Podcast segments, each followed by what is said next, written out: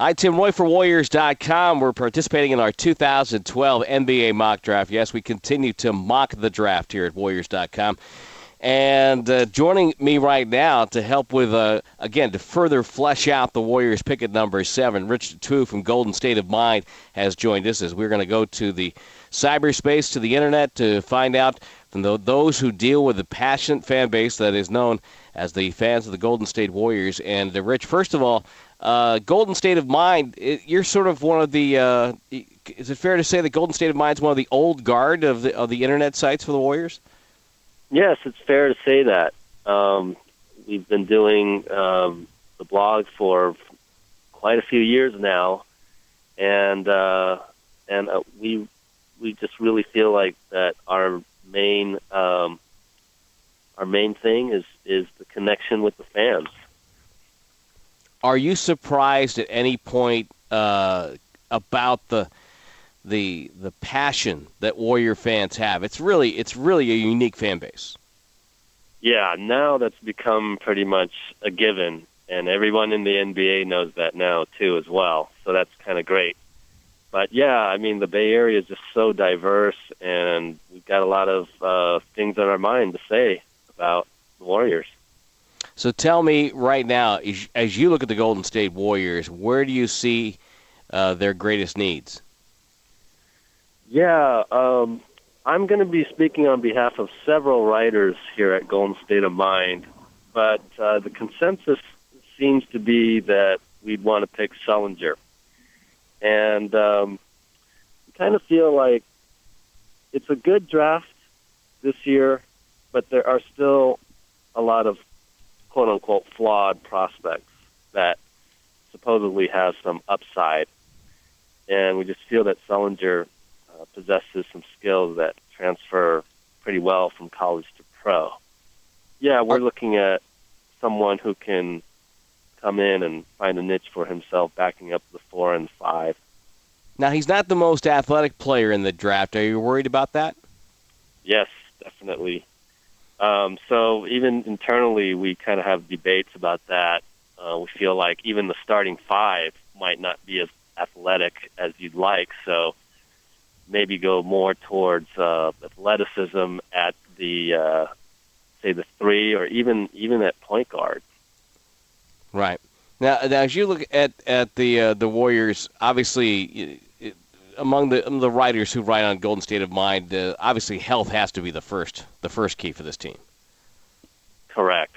Yep. And well, you know, you just kind of go in with that assumption, and I think Warriors management's kind of going in sort of with that as well.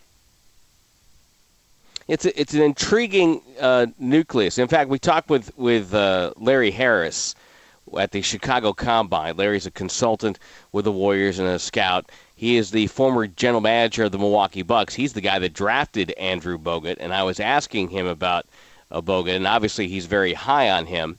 But one of the things that, that came out is that he that Larry really believes that if Andrew's healthy, he's a top five. I always say top five, maybe top seven, depending on how you rank your centers. But if if he's right. healthy and gives the Warriors that, that's something they have not had in decades.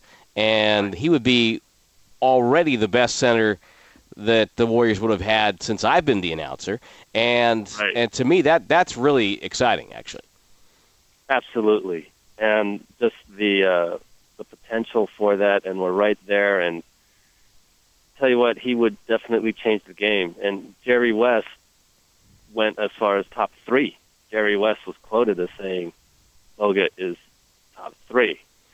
So um, I think the majority of fans are very excited. Of course, again, we're very diverse, so there's a lot of um, opinions out there that you know even go back to saying why did we trade uh, Monta Ellis in the first place, that kind of thing. So, well, we'll just have to see, and and you know it, it it'll just have to play out on court.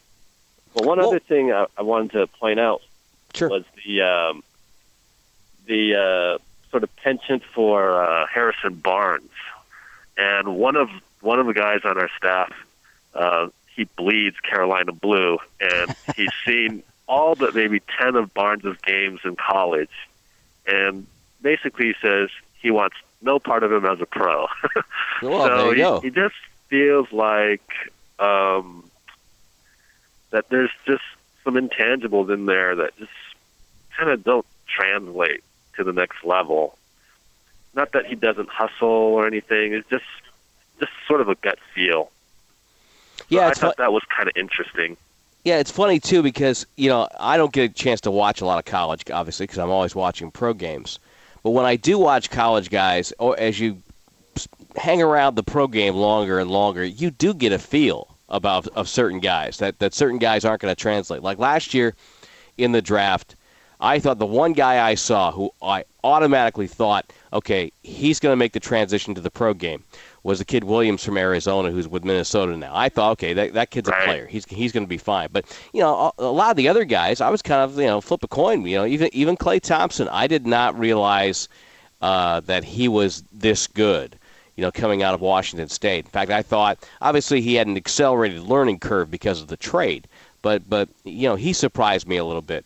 But usually I look at guys and I I I am very uh, cautious with a lot of talent coming out of college. I want to get back to, to the Monta Ellis trade, and I want your Sure. opinion your opinion on that because I thought it was it was great in in the sense where where it was not a trade about money, it wasn't a trade about tickets, it wasn't a trade about PR, it was a basketball trade. But what were your thoughts on it?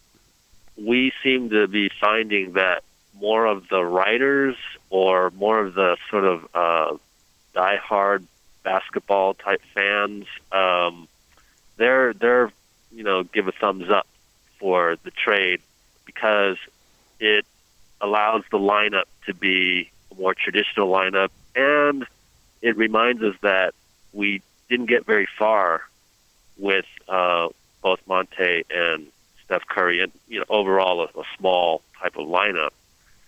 Um, but you know, short-term um, dips uh, kind of hurt, and the fan base points back to well, we were sort of losing anyway, that kind of thing, and, and there's less excitement. And of course, Monta had a lot of uh, fans that liked his style of play.